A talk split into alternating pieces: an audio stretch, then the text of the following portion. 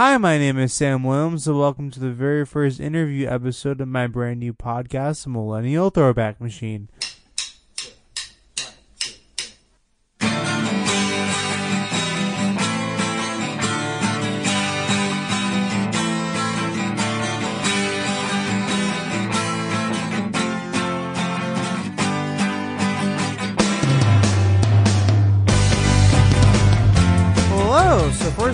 Like to welcome all of you to the very first interview episode of my brand new podcast, The Millennial Throwback Machine.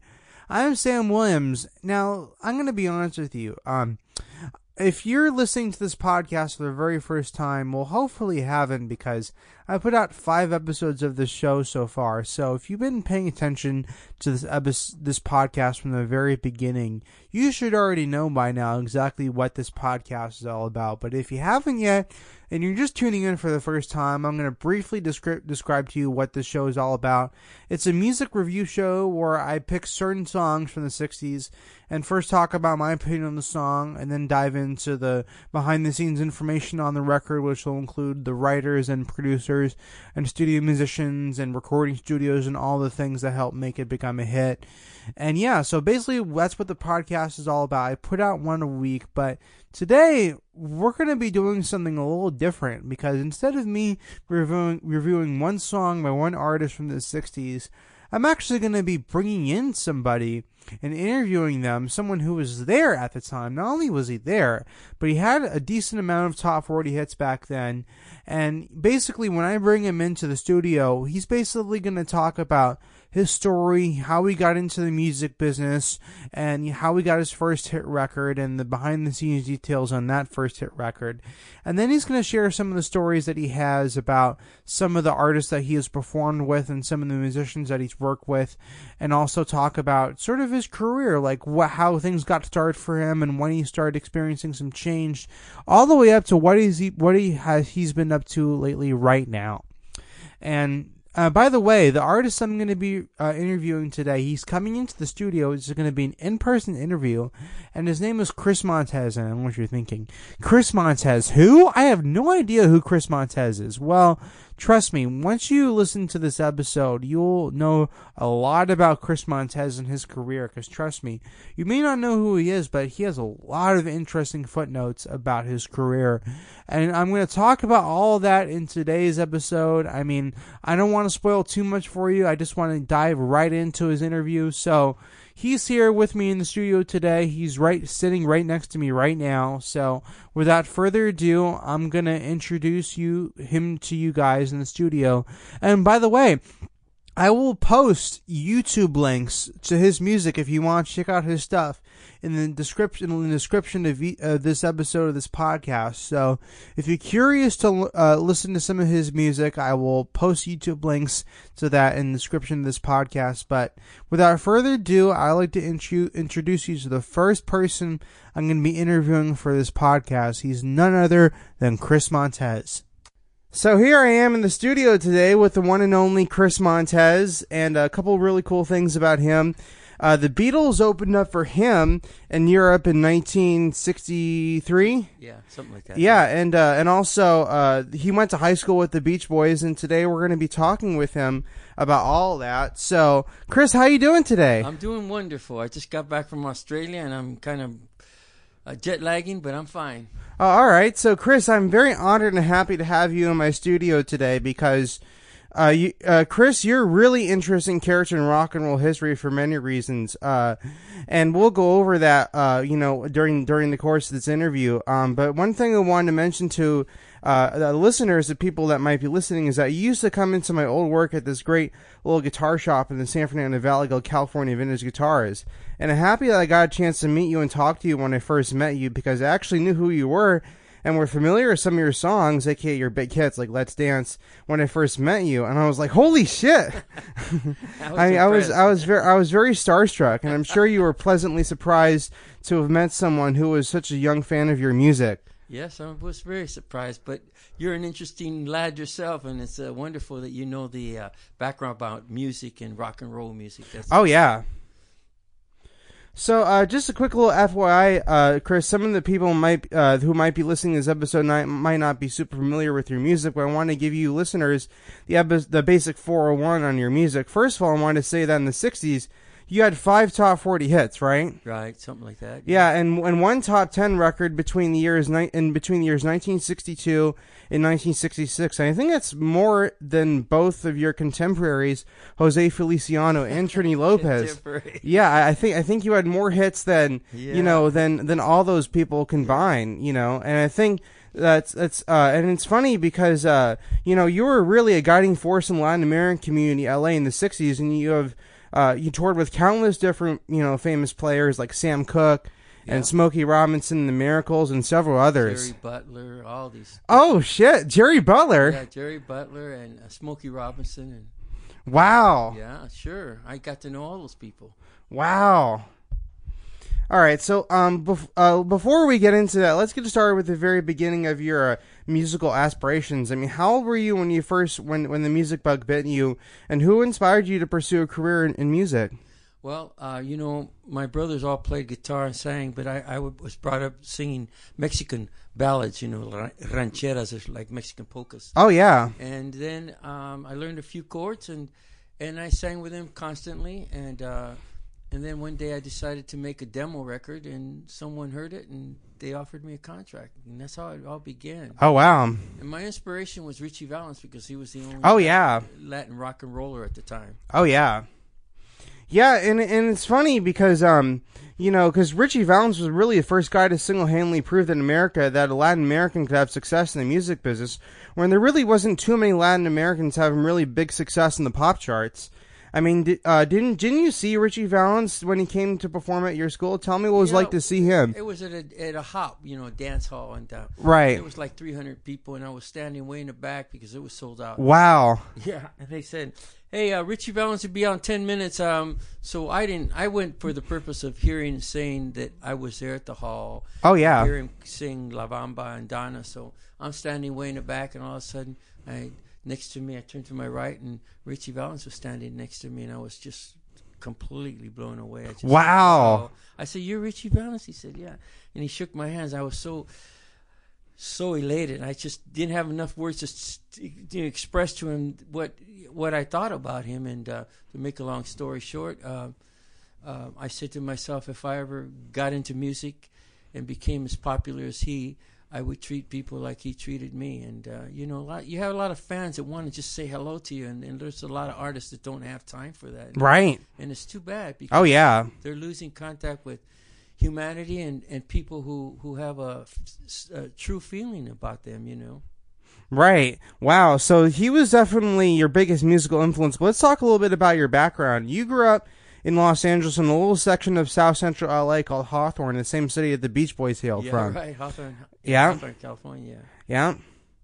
And, uh, well, I was going to Hawthorne High, and, and Brian and the boys, Brian Wilson and Dennis, they were all going to the same high school, and I had a, Brian in a couple of my classes. And one day, uh, I used to go over there after after school sometimes and go and uh, take my guitar and we'd jam over there. And Brian would be on the piano and. Wow. and Dennis would be in drums, and Carl would be on rhythm guitar, and we just say, let's uh, let's do let's do this rock song, let's do that rock song, and we you know we'd be jamming. Wow. Yeah, it was interesting because you never know how where life takes you and where it ends up, and uh, I I I really uh, proud or happy that I was in that I had the opportunity to meet all these different people. Wow. Yeah. Yeah, so I mean, not not very many people can say that they went to school with such a legendary band. I mean, who doesn't know about the Beach Boys? Who doesn't who doesn't know about their music? Right. But you got to know them before they became such a big band. Yeah, I remember having a conversation with Brian. He says, and I said, "Yeah, I got a contract too." I'm, he says, uh, "We're going to call ourselves the Beach Boys." And I said to myself, "The Beach Boys? I mean, I surf more than you guys do. The only one that surfed Right? m- as much as much as I was Dennis. you Wow. know? So I was in the water all the time in Hermosa, Redondo Beach, and Yeah. all those areas. Yeah. Wow. So, Chris, let's talk about your first hits. How your first hit single came about. A song that was extremely uh, well recorded and arranged rock and roll record from 1962. Let's dance. Tell us about how you wound up recording that song and what you remember from the recording session. Well, I remember um, going into uh, the studio, Gold Star, Yeah. and uh, working with these these people. They're called the um, Wrecking Crew now. Oh yeah. Yeah. So I remember going in there and uh, and and my producer when he when we when we were writing together and he wrote the song Let's Dance and I didn't really want to record Let's Dance. I wanted to do sort of a la Ritchie Valens ballads.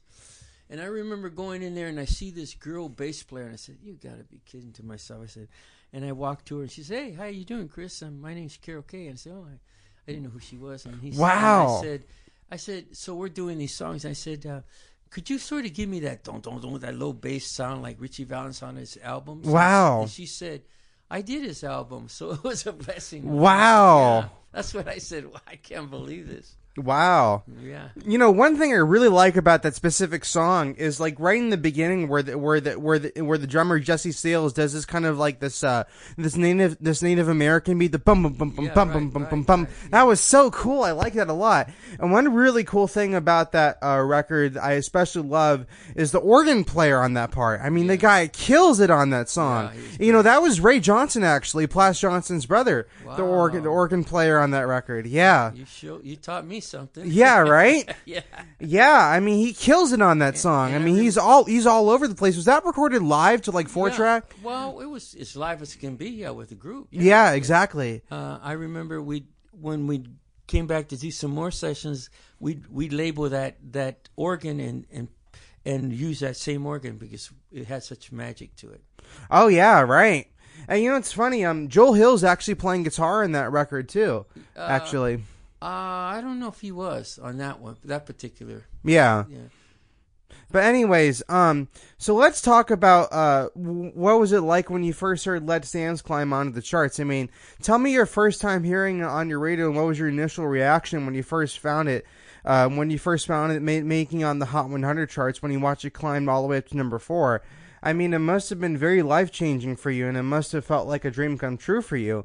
And also, tell us what was it like for you when you first heard "Let's Dance" on the radio, and who was a DJ and promotion guys that helped it become a big hit? Uh, I think it was contribution of everybody, KFWB, Yeah. uh, all these different radio stations. I remember I used to go f- for miles to Bakersfield just to go visit the record company. I mean, the record, uh, the radio stations, just to promote the record, so they would play it and meet the disc jockey and, and be and do a courteous thing of uh, thanking them for it, you know. But as far as uh, I never knew. Um, uh, as far as Let's Dance is concerned, it was just amazing to me because picture this: I'm a young kid. I'm I'm a sophomore in high school, and I'm coming home every day and watching the Dick Clark show. And Oh, yeah, and right? Watching all these, Yeah. these- Fabian and all Bobby Rice, Yeah. and uh, you know, I'm saying, wow, you know, I used to love the show, and never thinking that one day, two years later, they say, "Well, you're doing the Dick Clark show," and I was amazed. That was one of my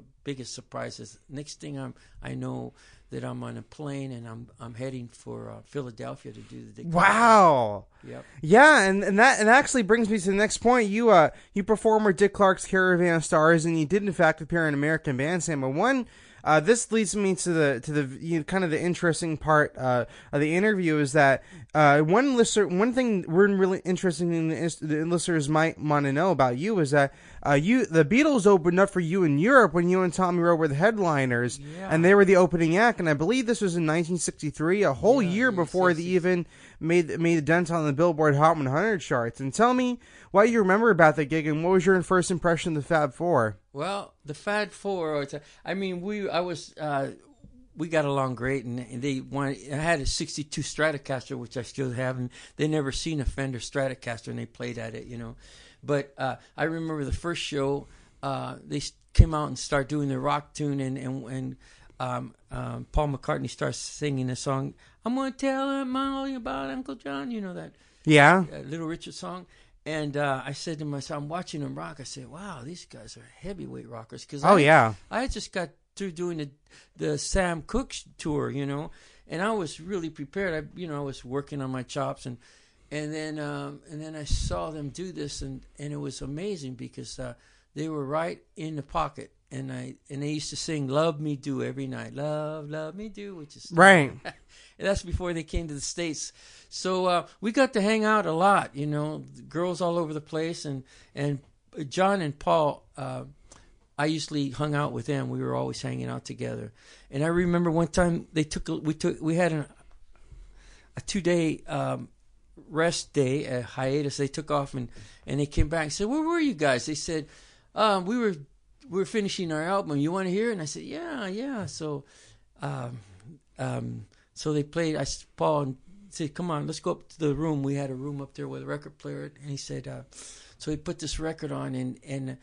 And the first song I hear was, "Well, she was just 17. Wow. Just standing there, I couldn't. Wow. And I had Paul play that about five, six times. He says, "You like that song?" I said, "Yeah."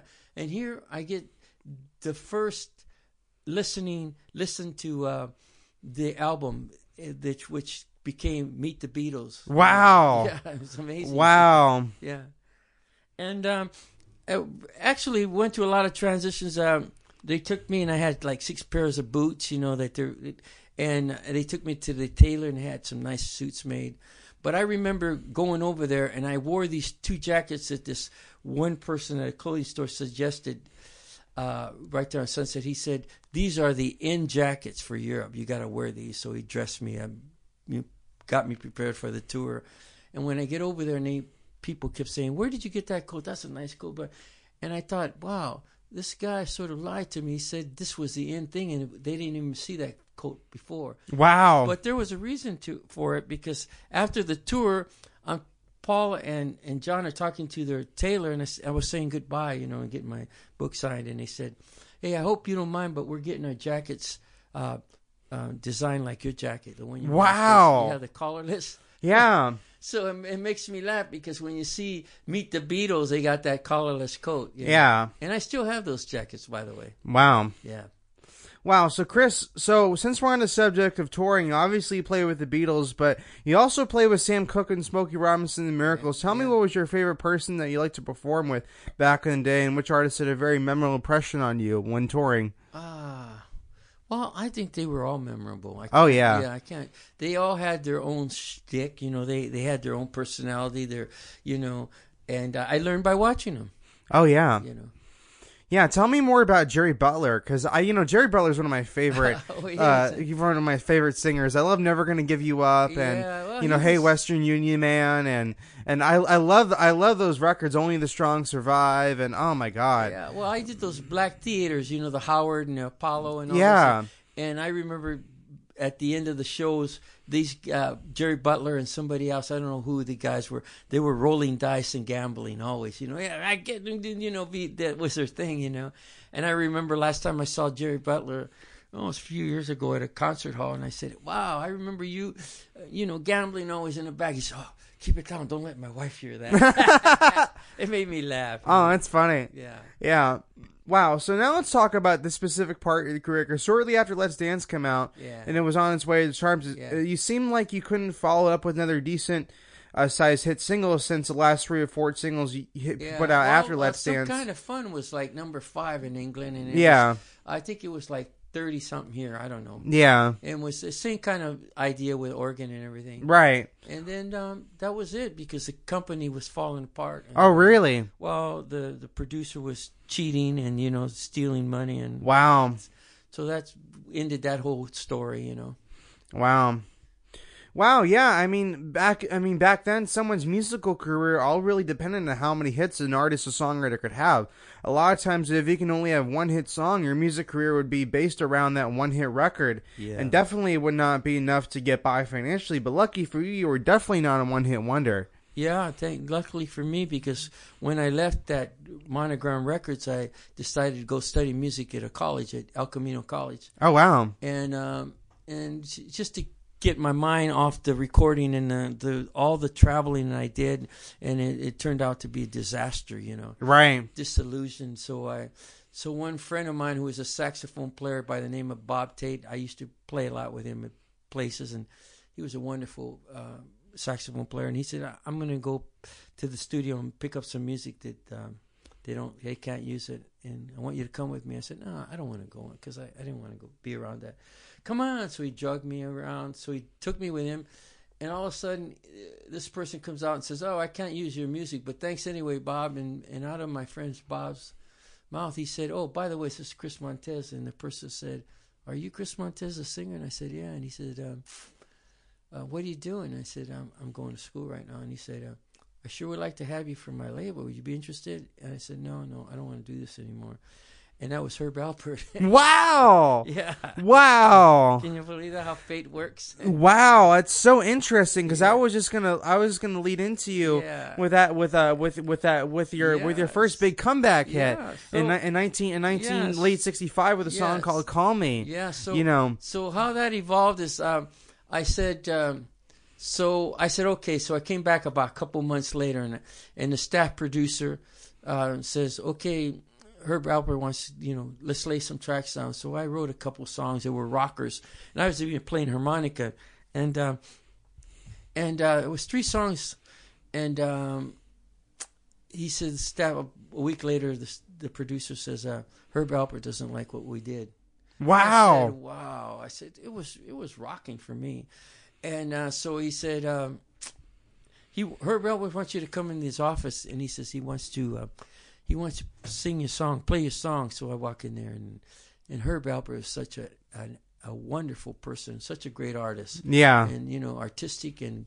You know, he's just a, he had it together, and he said, uh, "Oh, Chris, come on, sit down." And he says, and so he gets up and he starts snapping his fingers and starts singing this song called uh, "Call Me," which when if you're feeling sad, Wow. lonely- that's what he did. He said, "If you're feeling sad and lonely," and I said to myself, "I can't sing that stuff. You know, that's for like Sinatra, or you know, like, Right. yeah, yeah, those, or you know, the hipper Bobby Darin kind of stuff." And he said.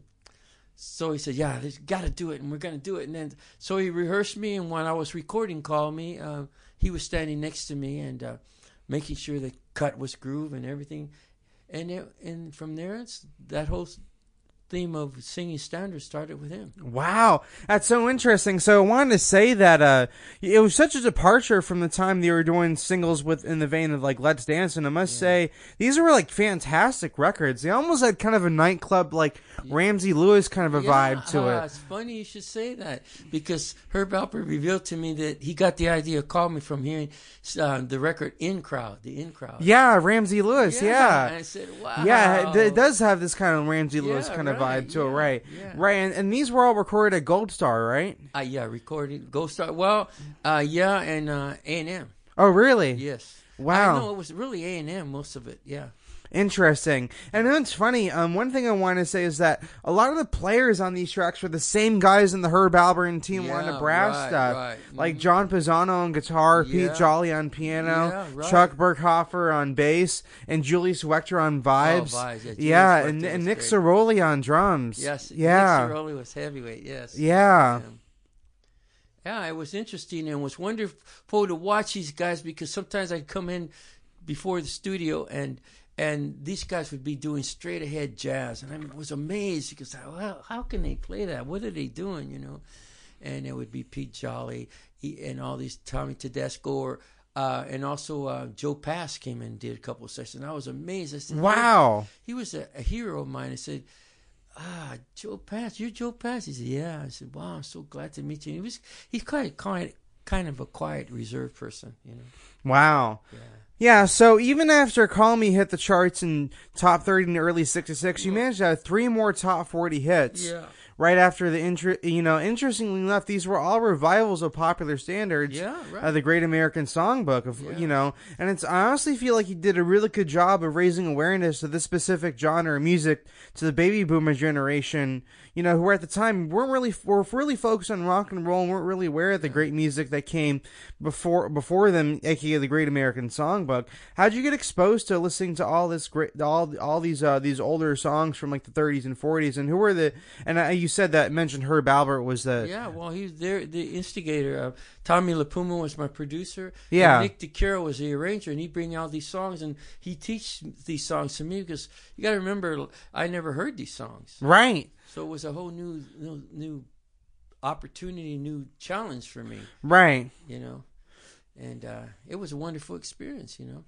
Yeah, and it's funny. Um, I, w- I was gonna say that uh that your the I think your version of the more I see you was was sold more records than than the, than the thousands of other versions of that song. Yeah, you know, right. and it's funny because uh, it also got used in a in a movie, um, uh, the uh, a Roman Polanski movie called Frantic, actually. Yeah, right. Yeah. And there was another movie called Low Places, High High Heels and Low Places. I don't know. I saw it. I was at a theater and I hear the song going. I say, "Wow, it's the song, my song." I walk in and it's this guy in a bathtub listening to the radio, and it was an English movie. It's a good movie. I can't remember what it's called. Yeah.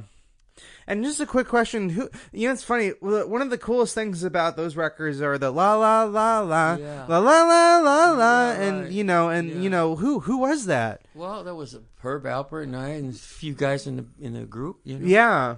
Yeah. It was it was just uh, And were and were and were those songs were recorded live to four track, or were some of them like multi? Was there like eight track? No, no, there was uh, four tracks. Yeah, no, eight tracks. Well, they had two multi four tracks. You know? Yeah. But yeah, it was pretty advanced for that time. You know? Yeah. Right. Because remember, the four tracks then were like a four inch tape, something like that, four inches or two Yeah. and a half. Anyway, those machines were selling for forty thousand dollars. Yeah. Right. And now you can replicate that whole thing for like fifteen hundred dollars. Right. Machine. Yeah. Yeah. Exactly. Yeah. Yeah. Um, so right after you release the more I see you and and the and the and the decent size, uh, you know, the, uh, there will be another you in time after time. yeah. I feel like you you bit you occupied a good niche for yourself for being this Latin pop singer, reviving these popular standards and making them sound current to what was selling in the '60s. Yeah. Um, Sergio Mendes in Brasil '66 did a similar thing. Yep. You know, later, except they covered songs that they already big hits in other countries like the UK, Yeah. but not so much in America. Do you think they had any kind of influence? You had, you had any kind of influence on them, I or don't think so. I think Sergio already had his thing together. you know. yeah, they were already. He was a wonderful artist and a arranger and creator. yeah, Uh, and uh, no, that they had their own thing going. And it's funny you mentioned in the '60s. Here we have the British invasion, which I just got off with with the boys. really, Uh, yeah, and and you know when they first came out, and here, Call Me and the Marcia are playing within that you know, genre with the '60s. You know, uh, while the Beatles were getting played heavily. So yeah, it's amazing to me that I was even on the charts. right, yeah. It's it's so fascinating. Uh, so uh, Chris, before we wrap up the interview, I want to bring you bring my listeners up to speed in this episode and to see what you have been up to nowadays and what you have coming up in terms of uh, you know your career in the future. Because I saw that I was reading online you had some kind of documentary Yeah, or something like a, a, a book Yeah. and a documentary, which is called the Path of, or the uh, the what would be like the the travels of Chris Montez. That's what it'd be. But it's it's um, that's what the book's about, and then the interviews of the the video or the documentary with with myself, Herb Alpert, and the Beach Boys. And, wow. I mean Brian Wilson, and and it's just all the my tell my story of when I was growing up wow. yeah, that's about it, really. And then um, I'm getting ready to go back into the studio, but I'm I've been so busy on tours. It, it's you know it's, it's Yeah, been- right. remarkable. Yes. Yeah. Yeah, so uh, before we go, uh, why don't you uh, update us on some of your on, on some of your uh, some upcoming shows that you've got? Oh, I have no. I have no idea. In fact, I've just turned a few shows down because in Europe because there's too many. They want Yeah. 30, 40 concerts, and Yeah. I'm to the point where um, I, I like to stay home a little bit. Yeah, exactly. Yeah. Traveling can get really exhausting. Okay, so uh, Chris, I want to wrap this interview up by saying thank you so much for coming over and doing this interview. And I think the listeners, if they're not super familiar with your music, they will definitely know, get to know you a lot about you by listening to this uh, episode, uh, this interview episode. And uh, you have to let me know when you're playing in LA because I totally want to see you live. All right. You know, I you know I want to, and I also hope to see you with you know with some of some of those other '60s acts too, like you Yeah. know like like Brian Hyland Yeah. and you Brian, know and yeah. Dennis Brian De- Dennis a good friend yeah and Den- Dennis Stefano. Yes, Dennis Stefano. Yeah, and Jane the Americans and the Shirelles and all those really, yeah, Yeah. all those really good All '60s good groups. guys, yes. Well, Sam, it's been a pleasure. Oh, Thank- yeah. Thank you for having me, and uh, I hope the uh, fans get an idea of what I'm about. Oh yeah, I think they totally will. All right, Chris. Well, thank you for having me on right. my show, Thank and uh, we'll we'll we'll ta- we'll talk soon. I'll be looking forward to the new fans or fans that want to come out and see me. Oh yeah, of course. Okay. Well, there you have it, folks. How about that? Chris Montez, ladies and gentlemen. That concludes the very first interview episode of my podcast, The Millennial Throwback Machine. I hope you guys learned something about Chris Montez and his life and his career and his music because I found it pretty interesting. Didn't you? Well, if you did, you can email me at sam at hickeywilliams.com. And again, that's sam at hickeywilliams.com. I sure learned something about his career. Hopefully you guys did too. And also a really cool thing that I got from doing the interview that I will share on my Instagram page is that I got this really cool photo of Chris and the Beatles and Tommy Roe when the Beatles opened up for him in Europe in 1963. It's a really cool shot. I'll post it pretty soon, but it should already be up on my Instagram. So if you want to go check that out, uh, it's also signed, so it's a really cool shot.